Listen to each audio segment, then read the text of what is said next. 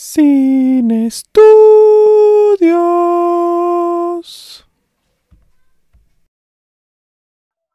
Hola, buenos días, buenas tardes, buenas noches. Esto es un episodio más de Sin Estudios. Aquí nadie estudió cine, pero nos gusta hablar de él.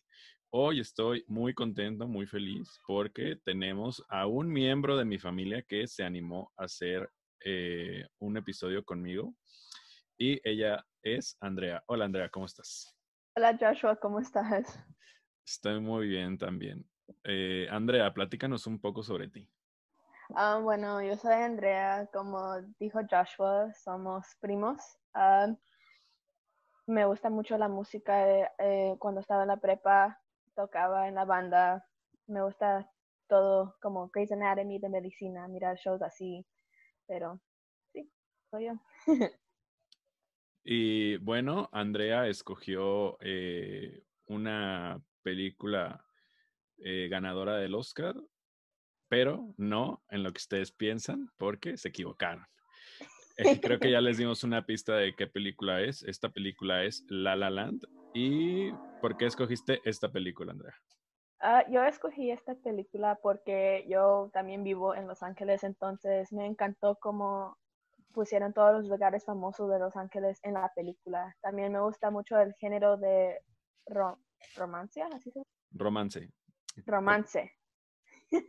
y por eso me encantó la película, aunque el final no era como lo expectaba, pero todavía era una película muy bonita sí, la película es muy bonita no solo eh, con la historia, sino también eh, con las diferentes eh, cosas que vamos a hablar en este episodio. Y bueno, para darles un poco más de, de información, la película fue dirigida por Demian Chazelle. La fotografía, que es muy, muy colorida, y todo el mundo recordará la escena de baile de tap, donde podemos ver una bella fotografía, es de Linus Sandgren. Eh, los, dos protagonistas son Ryan Gosling como Sebastian y Emma Stone como Mia. Y tenemos también la aparición especial de John Legend como Keith. Eh, fue nominada a 14 premios eh, de la Academia y entre ellos ganó Mejor Dirección, Actriz, Canción. De canción tuvo dos nominaciones, pero la que fue ganadora fue City of Stars. Banda sonora, fotografía, que ya había mencionado, y diseño de producción. Eh, en total, eh, en otros premios, en, otras, en otros festivales y así tuvo 287 nominaciones, lo que hace una película muy, muy especial. Y bueno, Andrea, cuéntanos de qué va la película. Quiero escuchar tu resumen porque la vez pasada fue muy corto, como de tres líneas, y esta vez me dijiste que preparaste algo mucho mejor no era tres niñas, eran como cinco, ok. Pero en resumen, en Hollywood, Mia y Sebastian están luchando por lograrlo en sus respectivas carreras, sobre las cuales cada uno tiene una pasión extrema. Mia es una actriz que abandonó la universidad y se mudó de la pequeña ciudad de Nevada para perseguir su sueño. Está enamorado de Old Hollywood, las películas en las que creció. Su creencia de no necesita coquetear en los eventos sociales para salir adelante en el negocio. Sebastian es un pianista de jazz, en que su estilo de jazz es en, la, en la, la línea de los tradicionales como Charlie Parker quiere hacer su parte para preservar esta tradición especialmente porque sabe que jazz se está muriendo. Está contrariado, contrariado I can't speak. emocionalmente. Emocionalmente que ya está tocando, ya que está tocando música que no le gusta en lugar de tocar lo que le apasiona. Sueña con abrir su propio club de jazz, más específicamente en lo que solía ser club famoso que desde entonces se ha convertido en un club de samba tapas. En parte debido a las situaciones, sus primeras pocas reuniones casuales son antagónicas antagónicas, right? Sí. Right. Okay. Pero pero eventualmente se sienten atraídos en uno por otro, el otro en gran parte debido a la pasión por sus sueños que se ven en el otro. La búsqueda de sus sueños individuales puede tomar todas sus energías sin dejar nada para la relación. Cualquier compromiso que cada uno puede, pueda hacer para salir adelante puede cambiar a la persona que, de que se han enamorado. Bueno, solo voy a agregar aquí que en esta, en esta sesión va a haber un poco de Spanglish. Y eh, por favor, eh, apláudanle a mi prima que está haciendo todo su esfuerzo para eh, tener una correcta pronunciación en el español. Ah, bueno, en la primera escena, es muy importante porque trata de soñadores con sueños no complicados. Hay tristeza en la escena y es un tono que se necesita en la película. Cualquier persona que haya vivido en Los Ángeles se relaciona con el ritual solitario, como siempre todos los días haces lo mismo, como te levantas, vas en el tráfico al trabajo y cosas así. Y pues es muy importante porque si escuchas la canción bien, dice que la muchacha en el teléfono que dejó su novio para venirse acá a ver, para vivir su sueño. Y mucha gente viene a Los Ángeles a ver si pueden eh, ser exitosos en el sueño que tienen.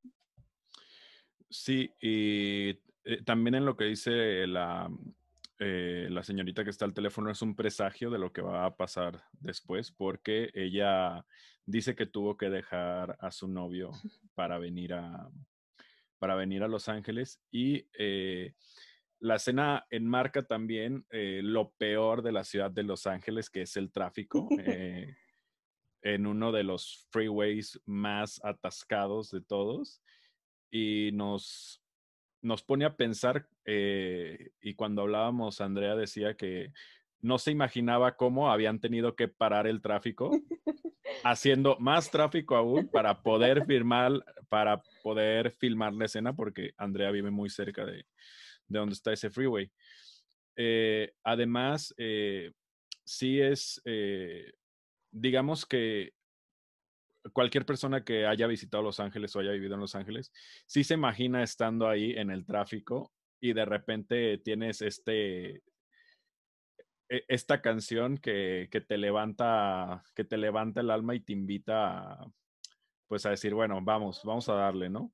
Además, en ella ya empezamos a percibir un poco eh, los colores, eh, el tono de las canciones, como hacia dónde se dirige, ¿no? Esta es la, me parece la, la, primera escena muy esencial como para marcar una pauta en la película, pero también funciona como un presagio y, y bueno, entonces lo siguiente que hablaremos son eh, los colores. Los colores en la película eh, como representación, pero también eh, un poquito más adelante también hablaremos del color de la fotografía. Ah, bueno, yo cuando estaba mirando esta película por la primera vez me acuerdo, oh my god, los colores están bien bonitos, pero después de verla otra vez me di cuenta que los colores significa algo. Y entonces me empecé en internet a ver qué significaban los colores y encontré que el azul significa creatividad, creatividad y control y se puede mirar esa creatividad cuando Sebastián va y toca el jazz. En cualquier lugar usualmente tiene un traje azul y, y después el color siguiente es el amarillo y eso significa que va a haber cambios. Aunque este color fue el primer color visto en la película en Another Day of Sun um, no sale mucho en la película. Esto es porque la película es, nos enseña la vida diaria de Mia y Sebastian que establece un status quo. El siguiente color es rojo y se usa como manifestación de la realidad, una manera, una, mare, Oh Una manera de despertar los personajes a la verdad que viven o colgar la promesa de algo más grande por encima de ellos. Um, y algo, en un lugar en la película que miras el rojo es cuando Mia está trabajando en el café en el Warner Brothers lot y una actriz famosa ah, se mete al café y se mira que Mia la envidia porque eso es lo que quiere hacer. Ella quiere ser una actriz famosa. cuando nomás está blanco y negro o no hay color, significa los momentos más bajos en las vidas. Por ejemplo, después de la obra de Mia, que no fue exitoso, se mira que todo, que no hay color. Y cuando hay spectrum lleno, significa balance y trabajo y un lugar donde miramos ese balance es al final en el club, en el club de Seb, um, que hay solo tres colores, rojo, azul y amarillo. Y quiere decir que Mia y Sebastian al fin están en balance.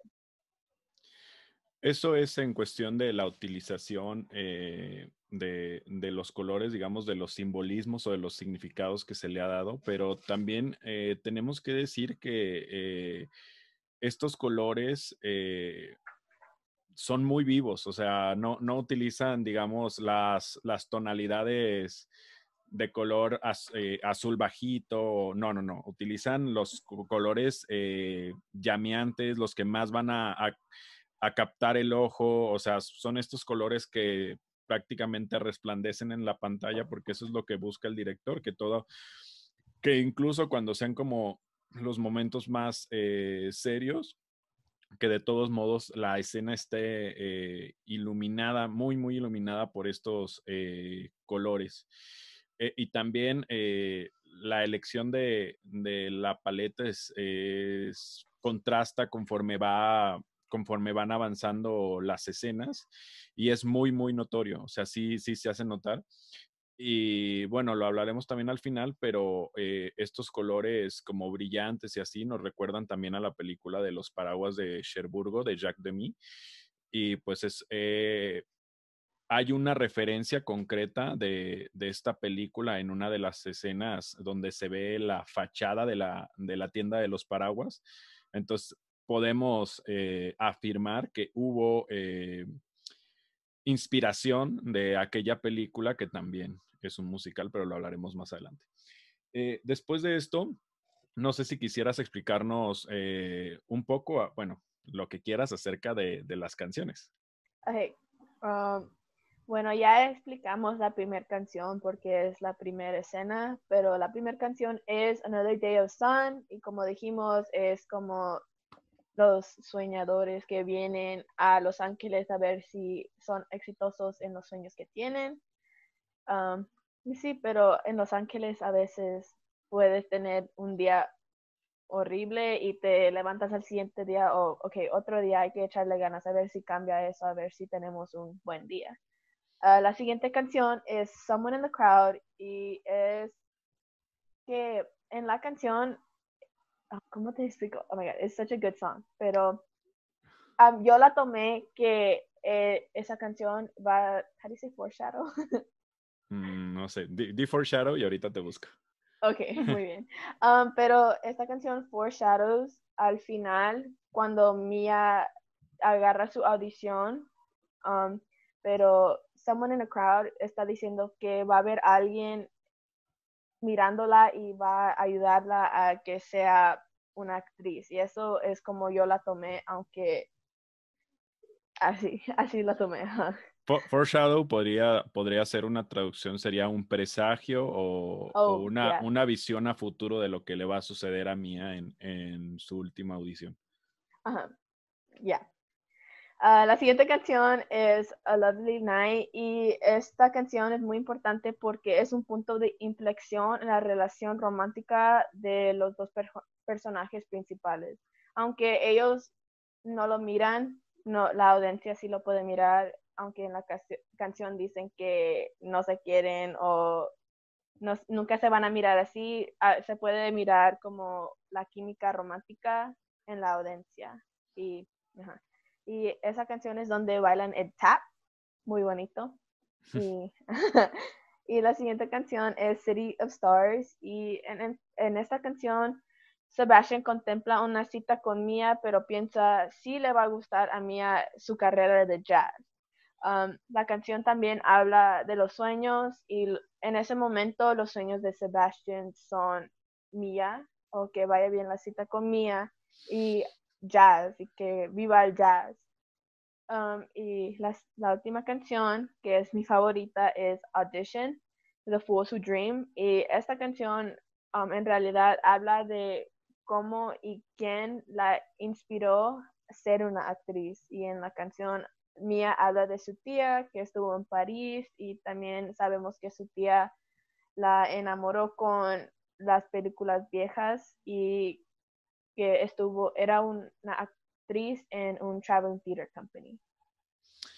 Eh, a mí también, me voy a parar un poco en City of Stars, que fue también la, la, ganadora del Oscar. Es también una, una invitación y un homenaje a la ciudad angelina, que aunque a mí también, eh, igual que Andrea, me parece que la mejor canción es Audition, pues le dieron el Oscar más bien a City of Stars por esta, por esta cuestión que le gusta a la academia estarse echando flores a ella misma.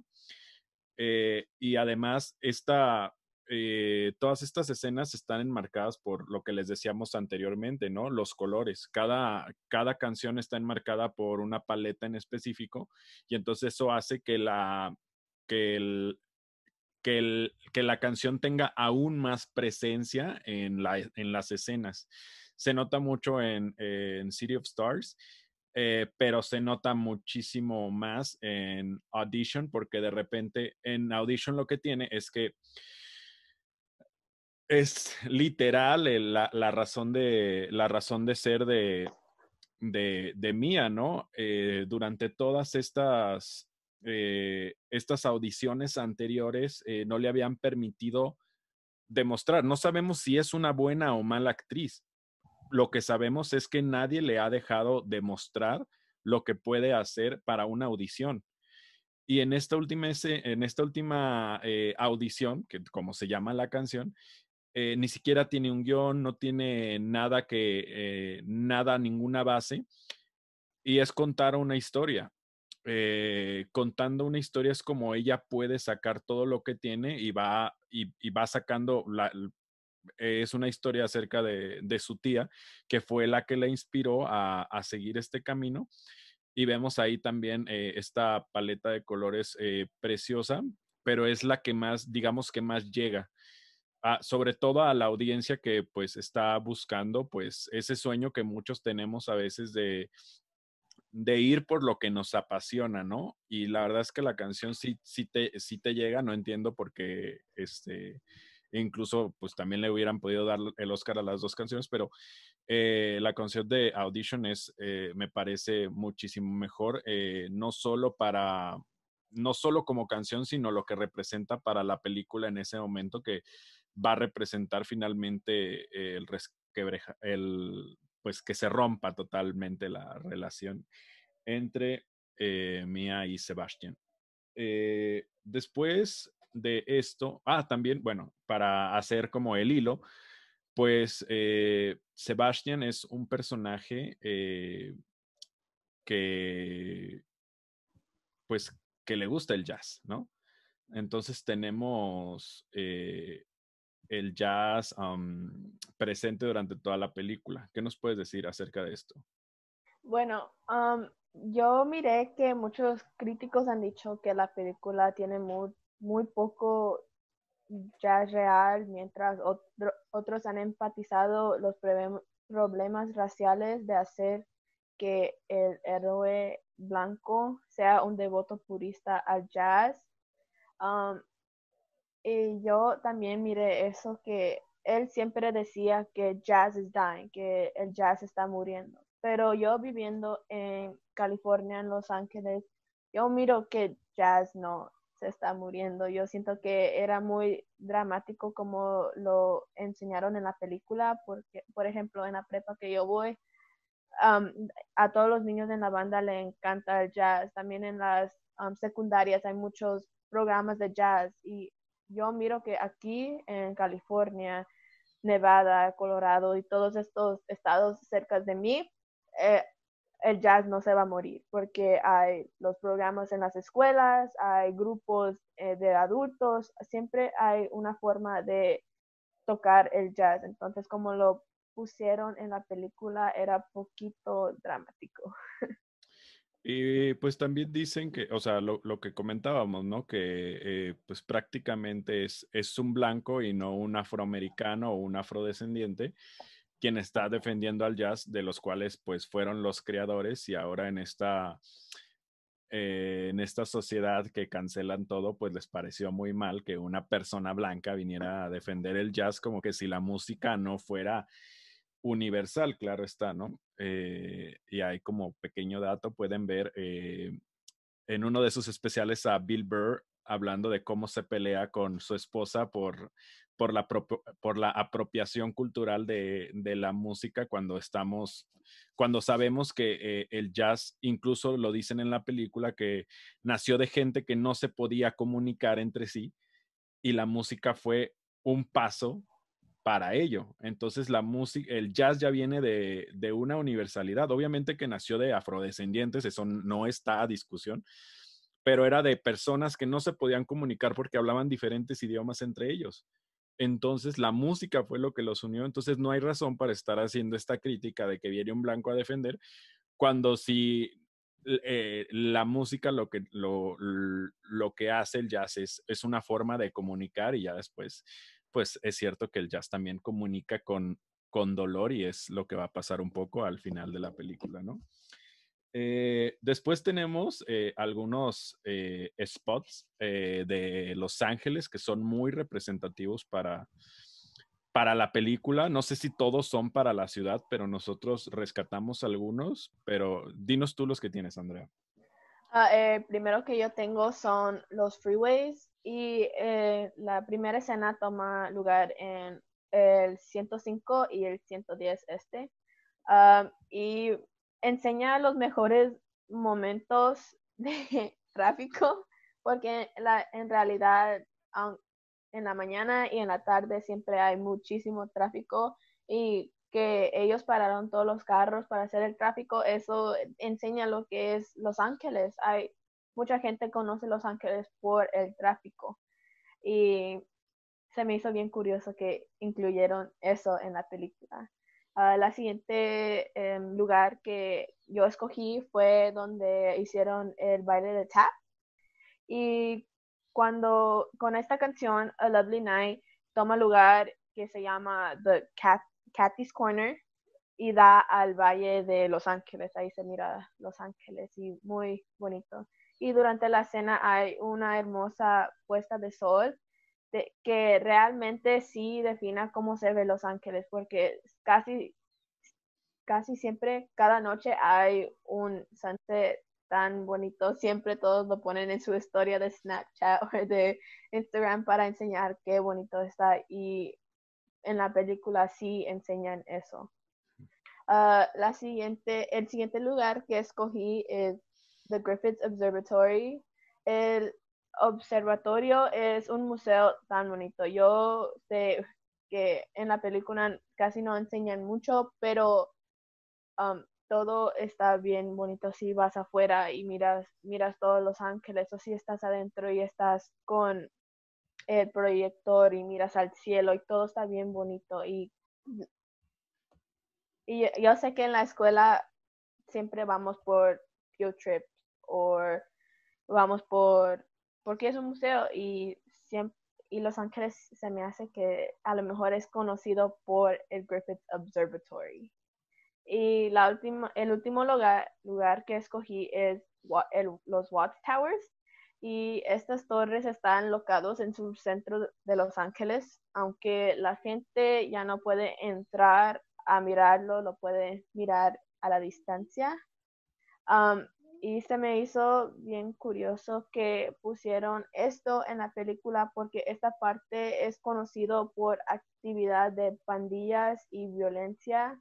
A lo mejor sí ya ha cambiado mucho y ha bajado la violencia, pero mucho, mucha gente en Los Ángeles conoce el sur centro donde están los Watts Towers como con mucha violencia. Eh, también entre estos lugares que aparecen tenemos un café, eh, donde el, café donde trabaja Mía en realidad eh, no existe. Lo que sí existe es la ventana de Casablanca, que es una de las mejores películas de la historia, y esa se supone que está enfrente del café, y ese lugarcito en realidad sí existe, lo que no existe es el café para los amantes del cine, por si se quieren dar una vuelta. Esa ventana eh, sí existe. Después tenemos eh, lo que es este el Hermosa Pier, que está en la, en la playa de Hermosa. Normalmente, pues, eh, aparece en, otras películas o, o, generalmente en las visitas aparece generalmente Venice Beach o aparece Santa Mónica. Y aquí el director escogió Hermosa Beach porque yo creo que eh, también representa un poco lo que es eh, Sebastian en la película, que es este, un poco más eh, hipster son y es un lugar donde va, digamos, gente más hipster a, Hermosa Beach. Después tenemos que esto no es en sí un spot, pero sí es muy representativa. todos estos anuncios que están en luz neón, que todavía se pueden ver en muchos lugares de Los Ángeles y también en, sobre todo también en Hollywood, donde hay muchos restaurantes que son súper tradicionales y están eh, los anuncios estos en, color luz león y que los pasan, pasan varios durante alguna escena y son muy representativos de todos Los Ángeles. Y finalmente, el, el, mural de las estrellas está por, en el Paseo de Hollywood y podemos ver a, a Marilyn Monroe, a Humphrey Bogart. Eh, se supone que está eh, en la película, se supone que está fuera de un bar, pero en realidad está por donde está el Camino a las Estrellas y ese también lo pueden visitar. Y me parece que eh, lo que hace con estos spots es que obviamente que, por ejemplo, creo que ni Andrea ni yo hemos visitado el, el mural, pero está en un lugar muy conocido. Y eso es lo que pasa muchas veces en Los Ángeles, que la gente como que siempre va a lo mismo, ¿no? Vas, este, vas a Disney, bueno, que no está en Los Ángeles, que está en Anaheim, pero la gente lo relaciona mucho. O sea, o, vas nada más a Hollywood o nada más vas a los Universal Studios y tiene todos estos pequeños detalles que ni siquiera, o sea, que, que son muy representativos para la ciudad, pero que ni siquiera son tan conocidos. Y eh, Demian Chazelle los explotó muchísimo eh, en este caso. Y lo que me llama más, eh, lo que me llamó más la atención es que en todos, eh, o en la mayoría donde, donde estos se lucen, por ejemplo, eh, incluso cuando está Mia caminando por el, por el mural, lo que tenemos en, por esa escena es también los colores de, incluso de la noche, del atardecer, y que siempre son estos azules, azules profundos, morados y rosas, rojos y anaranjados espectaculares y eso de verdad se puede ver. O sea, no es como que, ay, mira, aquí vamos a poner una pantalla verde. No, no, no, no, no. Estos lugares están además decorados con los atardeceres y eso hace muchísimo mejor, eh, pues, la decisión de haber filmado ahí. Eh, después tenemos eh, que la película está marcada por temporadas, por, las, por las estaciones del año y pues al final da la vuelta, pero cuéntanos un poco más de, lo, de las temporadas. So, la primera temporada que nos enseña es el invierno y yo lo interpreté como los dos personajes están en, un, en unos trabajos sin éxito y quieren perseguir sus sueños, pero no, no tienen éxito haciéndolo. Entonces, la siguiente temporada es Um, spring, que significa temporada de nueva vida, y en el spring es donde empiezan la relación de Mia y Sebastian. Primavera. Ya, primavera. Sorry. y la siguiente temporada es el verano y la relación de Mia y Sebastian eh, es en pleno apogeo, apogeo. En full blown. Están, están viendo bien. Y el siguiente temporada es el otoño y es la temporada de descomposición porque la relación se está desmoronando. ahí es donde se dejan. Y cuando enseñan el invierno otra vez, cinco años después, um, se mira, se significa la temporada de muerte porque la, porque la pérdida, pérdida y la soledad concluye la historia de Mia y Sebastian. Y también eh, lo que ya decíamos, ¿no? Estas eh, esta, esta, eh, esta, ah, se me fue la palabra en español. Bueno, esta temporalidad que es marcada en la película eh, mediante las cuatro estaciones del año y que regresa de nuevo al invierno, están marcadas también por la utilización de los colores. Entonces van cambiando conforme van cambiando las temporadas y sobre todo eh, las estaciones y sobre todo va cambiando por el devenir de la relación entre los dos personajes principales. Eh, y es cierto que no solo, o sea, pues en, este, en esta alegoría que presentamos aquí, pues es, va haciendo como eh, la germinación, el crecimiento, el florecimiento y la muerte de una relación, que también es parte de la representación de las cuatro estaciones. Y finalmente yo creo que el invierno no solo representa pues la muerte, sino también la posibilidad de algo nuevo, y cuando regresan al invierno no solo es la muerte de la relación, pero sino que puede florecer algo de lo que un día fue y quizás eso nos indica, la mirada final entre Mía y Sebastián, al, entre Mía y Sebastián al final de la película, ¿no? ¿No crees, Andrea? Ya, sí. Finalmente tenemos eh, el epílogo, que es como, eh, a mí me parece lo más eh, impresionante de la película.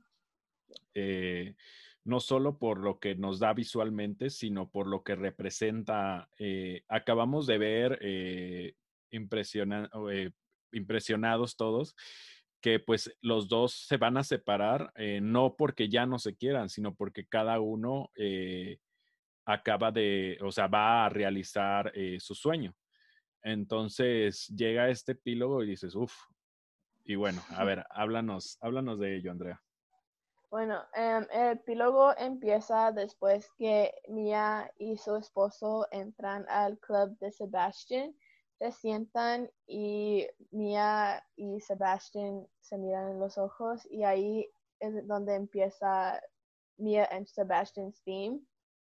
Ah, pero eso se forma al epílogo y el montaje de fantasía en la pantalla es un montaje de fantasía la película termina con Mia y Sebastian, los dos personajes que se enamoran, pero su búsqueda que de sus carreras tiene prioridad sobre cualquier esfuerzo para tratar de mantener su relación.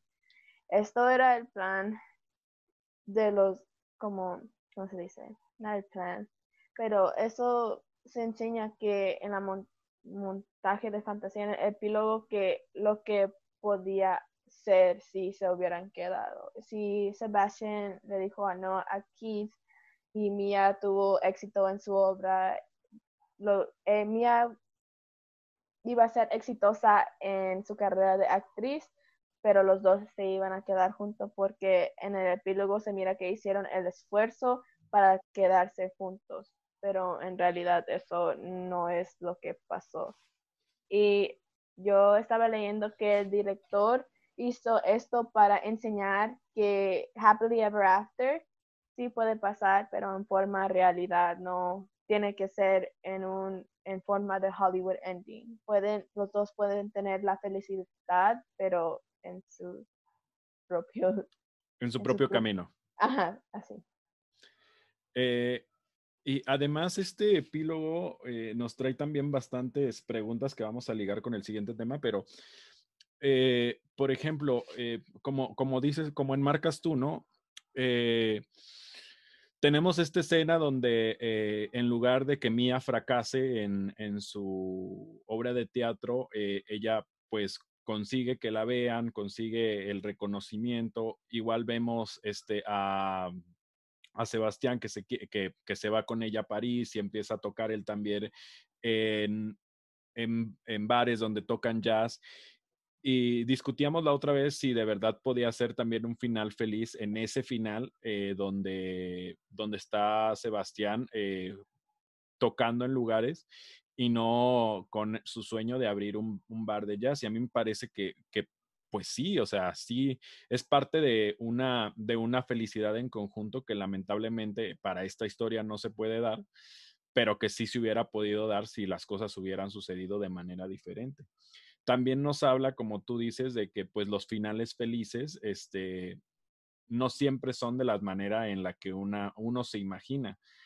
Aunque yo siempre tengo la duda, la de si al final, eh, de verdad los dos, aunque se sonríen al final, pues ellos están totalmente felices o conscientes de lo que dejaron, dejaron ir, ¿no? Porque parecía que, aunque con todo y problemas, que la relación era una relación estable y sólida, y esa sonrisa al final donde eh, la mayoría de gente piensa, eh, ah, bueno, parece que los dos son felices en, en, donde están, pues a mí también me deja dudas y no es al revés, ¿no? Si dices, uh, si, todo lo que pasó en el epílogo no les rememora decir, uy, lo podíamos haber intentado de otra manera.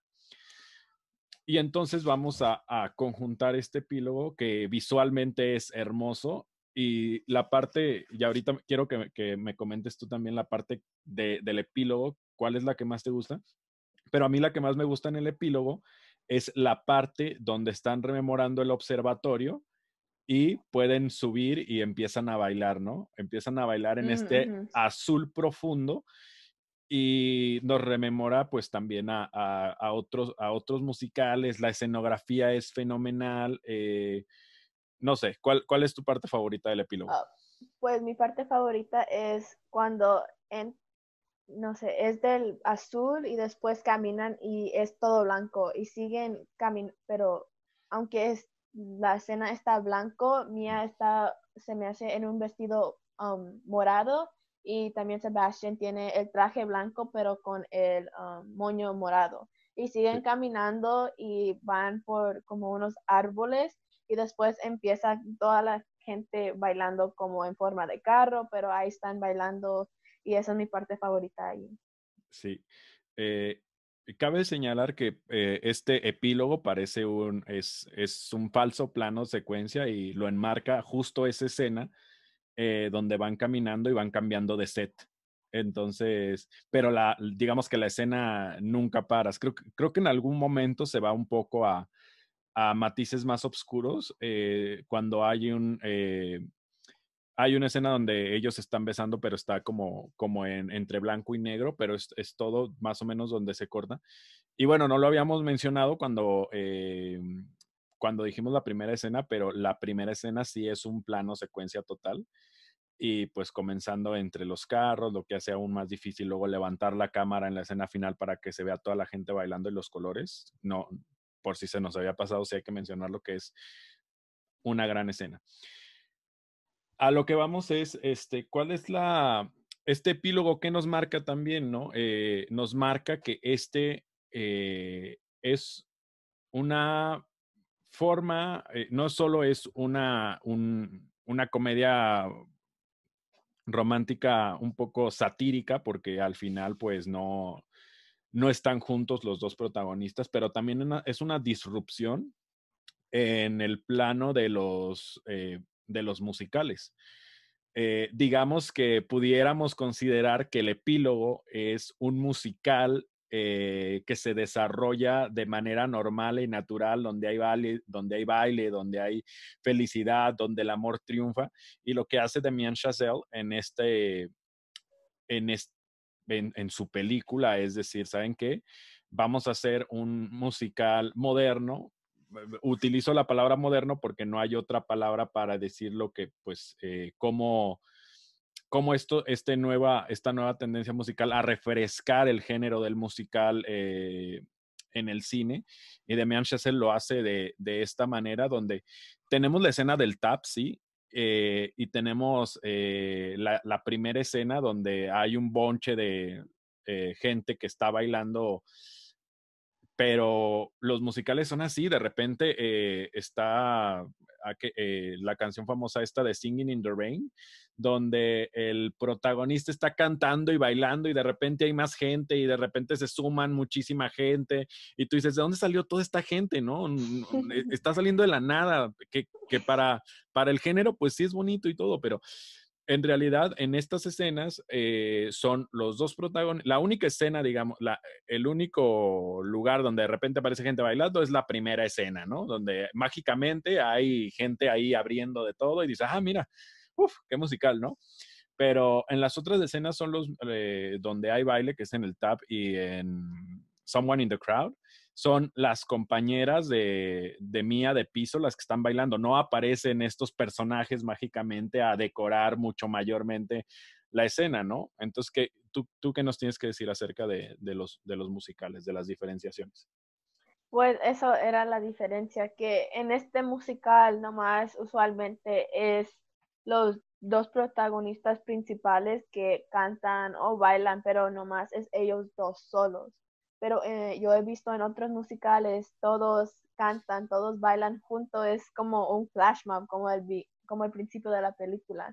Pero al principio de la película, aunque sí nomás sale toda la gente, no, ni sabes de dónde sale la gente, um, es todavía diferente porque no se miran los protagonistas. Estos son los personajes que están en, en la primera escena, nomás son gente que está en el carro y no incluye los protagonistas.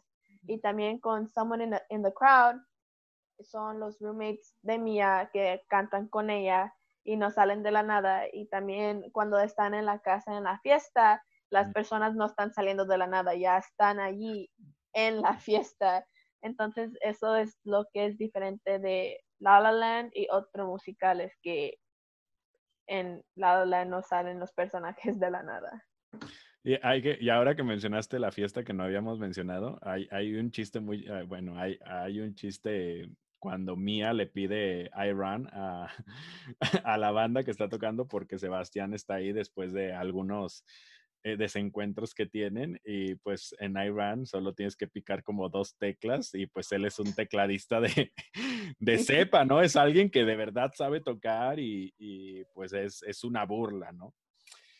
Eh, no sé si eh, tienes algunos fun facts que nos quieras compartir.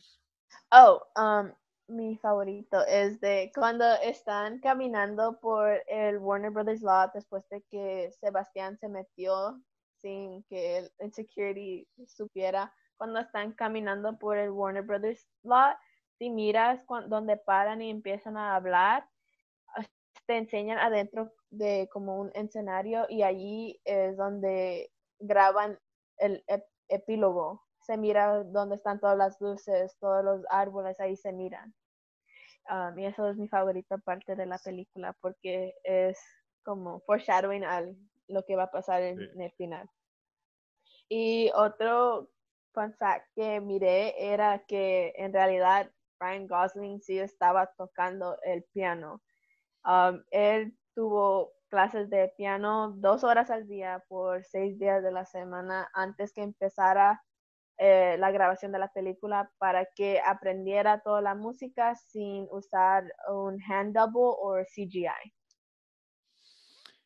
Y también hay que decir que esta esta escena de la que tú hablas. En, la película hay varios presagios de lo que va a suceder, solo que como estamos viendo eh, tan eh, luminoso, luminoso arte, pues dices, Ay, no, va a pasar nada triste.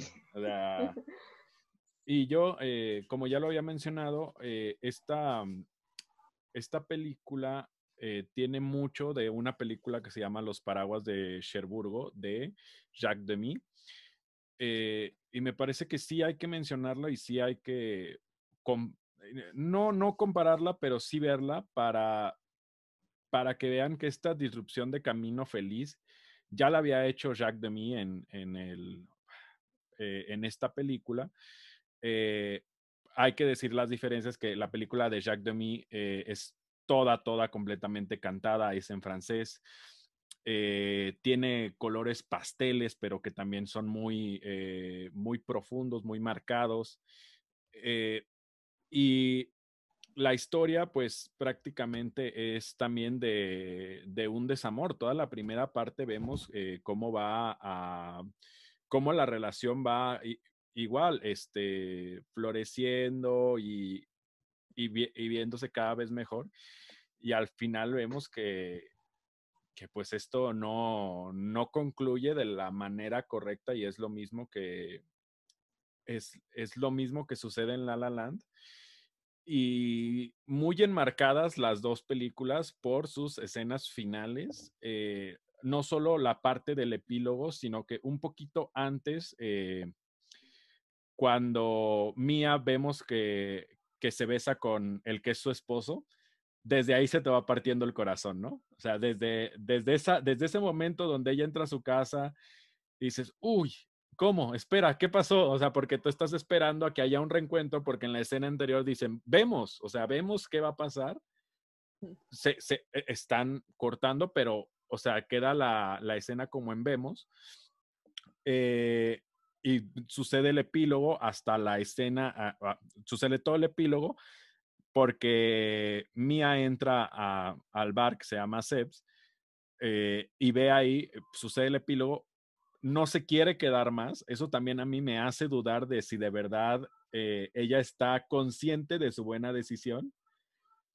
Eh, y cuando sale, voltea la mirada eh, y, sonríen. Y en cambio, en la película de Jacques Demy estamos, tenemos una escena donde es completamente invernal.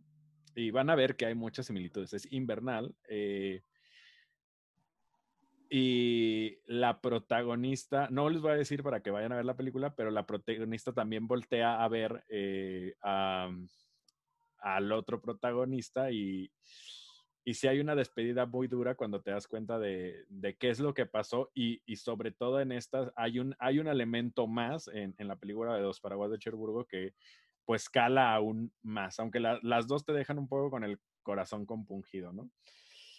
Yo le, le dije a Andrea que por favor viera una película del mismo año y ella dice que, eh, que estoy loco, eh, que, que, nada que ver, eh, pero yo le pedí a Andrea que viera la película Café Society de Woody Allen. Aquí también vemos a Woody Allen, sabemos lo que hizo y que en algún momento ya pagó su condena, pero nos gusta mucho el cine de Woody Allen en este canal. Eh, no sé si nos quieras decir algo al respecto de esta película. Ah, aunque yo no miré muchas, no se me hizo como similar, como tú dices, pero sí, en verdad, era una película bien bonita. Sí llama la atención porque es Los Ángeles como viejo en the old Hollywood times. Tienen los vestidos como extravagantes. ¿Es así se Sí, extravagante. es la época de oro de Hollywood. Ajá. Y eso se me hizo muy, como, me gustó mucho, pero sí, eh, la línea como romántica del amor sí está similar, pero yo no miré mucho de lo mismo. Y bueno, yo les voy, yo les voy a explicar desde mi perspectiva porque creo que eh, es una película muy similar y que salieron en el mismo año, solo que pues Woody Allen no va a vender tanto como una película que es un musical, que la fotografía es eh, excelsa de La La Land, eh, donde tenemos a Ryan Gosling y a Emma Stone. Y aunque tenemos a este a dos protagonistas majestuosos y también a Steve Carell ahí, eh, a, mí me la película no lo hemos mencionado, lo, lo, lo iba a mencionar en la conclusión, pero La La Land es un homenaje a ese Hollywood del pasado refrescando lo que es el musical, ¿no? Es este, este homenaje, es echarse flores a sí mismo y rememora en muchas ocasiones lo que era el Hollywood del pasado. Eh, eso es una parte, ¿no? Eh, la otra es eh, la paleta de colores. no voy a decir que es tan excelsa como la de La La Land, pero sí hay azules muy marcados en la película de Café Society que a mí me, me encantan y creo que esa, esa paleta de colores del inicio, la de la historia central que es muy anaranjada, la parte central de la película es muy anaranjada donde se están enamorando los dos, los dos protagonistas y la parte final donde hay desencanto. Eso es otra cosa. La historia eh, es de dos personas que están buscando ser exitosas y que al final lo consiguen, pero ya no estando juntas. Y es un poco lo mismo que pasa en La La Land. Y eso es, eso es, eh, eso es lo que marca la similitud. Y también la película de Woody Allen es esta añoranza, esta homenaje, esta echarle flores al, al Hollywood del pasado. Él lo hace más recurrentemente en sus películas pero sí está muy marcado. Eh, solo que pues el cine de, de, Woody Allen ha sido de cierta manera cancelado por, por, por la gente, pues no, no, voy a, no voy a entrar ahí porque hay mucho, hay mucho tela de dónde cortar, pero sí a mí me parece que hay varias similitudes, si, usted, si a ustedes no les gusta y quieren decirme algo abajo, lo pueden dejar ahí en los comentarios, ¿no? Eh, y ya como eh, tu conclusión, ¿qué nos puedes decir acerca de todo esto que ya hablamos? aunque esta película me hizo llorar la primera vez porque estaba bien enojada como terminó, en realidad es una película muy bonita. Me encantó cómo incluyeron todos los aspectos de Los Ángeles, pero no nomás Los Ángeles de sur de California, porque incluye Hermosa Beach, incluye todos esos lugares más cerca de la playa y me gustó mucho como está muy, ¿cómo se dice? Colorful, la paleta. Muy colorida. De, colorida, la paleta de colores te llama la atención mucho y es lo que me encanta. A mí eh, le tenía, creo que la primera vez que la vi, pues sí dije, esto es este. Como que la, la, comparaba mucho con los paraguas de Cherburgo, porque era una película que ya había visto eh, y decían, ¿no? Pero entonces eh, la volví a ver, eh, después fui a verlo en algo que se llama, bueno, ah, donde la puedes ver y hay gente bailando al mismo tiempo, o sea, la, estás viendo la película en vivo y hay gente que está reproduciendo el musical en un teatro. Es una experiencia magnífica, se la recomiendo en, en cualquier, en cualquier musical que haya. sé que también lo hacen para Chicago, aquí en Guadalajara por lo menos. Eh, y en general, eh, mm, me parece que ya, creo que yo de la película ya dije todo lo que tenía que decir de la película, pero me parece muy justo que hayan premiado como mejor director a Demian Chazelle. Eh, mm, no por solo esta película, que pues sí está muy, técnicamente es muy buena. La historia es la que a veces este, flaquea un poco, pero pienso que el final es muy convincente por sus protagonistas, por Emma Stone y por Ryan Gosling. Creo que hacen una excelente actuación. Pero yo estaba súper de acuerdo que le dieran el Oscar a Damien Chazelle por su película anterior, ¿no? Que es Whiplash. Eh, oh. Whiplash es, es un peliculón. Eh, me parecía acorde a que después de que también nos diera un peliculón como lo es La La Land, con todos sus bemoles y sus cosas eh, que podríamos ver en otro lado, pues sí me parece que es una película muy buena. Y pues bueno, hay que mencionarlo porque no lo mencionamos, pero ese año eh, habían dicho que la película ganadora era La La Land. y finalmente alguien se equivocó y fue una cosa de mucha risa mucha risa porque la ganadora de ese año fue Moonlight, cosa que desapruebo totalmente. No por la temática, no porque sea eh, afrodescendiente, sino porque me parece que si iban a premiar una película con una temática de esa magnitud, pues hubieran premiado a Brokeback Mountain, que es una película muy superior. Dicho, habiendo dicho esto, eh, eh, pues nada, agradecemos sus comentarios abajo, su suscripción al canal que le piquen a la campanita y los invitamos a ver eh, La La Land porque es una gran película y si la pueden ver en una pantalla más grande donde se vea todo este y, de una alta definición para que no se pierdan los colores, pues sería lo mejor. ¿Algo más que quieras agregar, Andrea? Ok, despídete. Sí. Bye. Bye.